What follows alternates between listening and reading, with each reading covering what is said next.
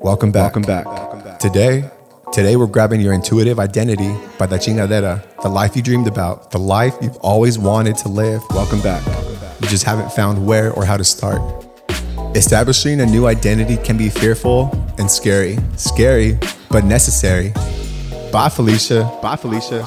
Well, let's begin. Let's make a list. Best and worst case scenarios. One, if you continue on your current path, or two, carve a new path for a new identity. What if I told you you have to drive from home to work or from home to the store, but you can't take any route you've ever taken your entire life? Streets, dirt roads, highways, freeways, and so forth. What would be your first step? Welcome to Mogressive. Don't be afraid of this new process. Sprinkle some neurogenesis, some neuroplasticity, a clean slate, blank canvas for maximum brain stimulation. What does that all mean? What does that all mean? Our brains have carved out roadmaps to navigate different areas of the brain, like the roads you see on your GPS. This requires less self thinking every day. Every day you wake up, life charges you. It charges you and takes a little bit of your self thinking, self motivation, self growth, and development. Your brain is wired to use the least amount of energy, both mental and physical. It's literally trying to make you lazy, hence, why it's so difficult to make impactful changes in our everyday lives. Welcome back. It's telling us, fighting back, trying to convince you to stay on the couch, hit the snooze button, and eat shit food because it's easy. No energy, no thinking, muscle fucking memory. Detach from your lives for a second, reflect, and think of a moment in your life where you had great ideas. They were just pouring out of you, but you killed your own dreams because of your self sabotage. Your brain won that battle. Welcome back. And kept you from your true identity kept you from your life goals, kept you from your perfect partner, and kept you from your future you. Fall in love with your past, soak in all those good and bad experiences. You need to know the whys so you can pull all that greatness presently so you know how and why you're setting new goals, new identities, and becoming the best possible versions of yourselves. Life happens to us, not for us. Life happens to us, not for us. Use all your past life experiences as fuel, color for that blank canvas, not as an anchor.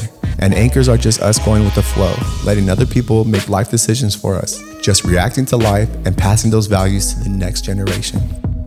In the words of Mac Dre, I'm not hurting nobody except my body.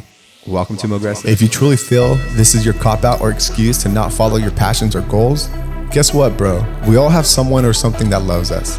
You might not see it right now through the fog, but you don't need external love or support. All that shit is extra. Like I said before, it always starts and ends with you. Start loving everything you, your strengths, your weaknesses, and those unfamiliar strengths. In the words of Mac Dre, the battles you won and the battles you lost, the people you fucked over and the people you loved.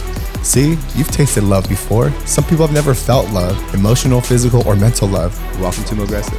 It's hard to give love and it's hard receiving love, especially if it wasn't part of your old identity. Your new identity is begging and calling your name don't be afraid of this new process. Think about it like this Do you develop courage before or after a life obstacle? I'll let you think about that one. And there's no right or wrong answer because we're all unique and all want different things in life. Sometimes you need to be courageous before, and sometimes you need it after. Don't be afraid of this new process for the next level of growth in your lives. Fall in love with the process, hard work, and yourselves. Focus on yourself. Naturally eliminates distractions, worry, and other people's approval. Perspective or perception on life can be your greatest weapon or knife in the back. Stop taking advice from the mass. Take ownership, write, or journal about the new you. Change your mental environments and pay attention to what's working and not working in your life presently. Today we're grabbing your intuitive identity by the chingadera. Motivation comes from momentum. Momentum is built by the things you inject yourself with.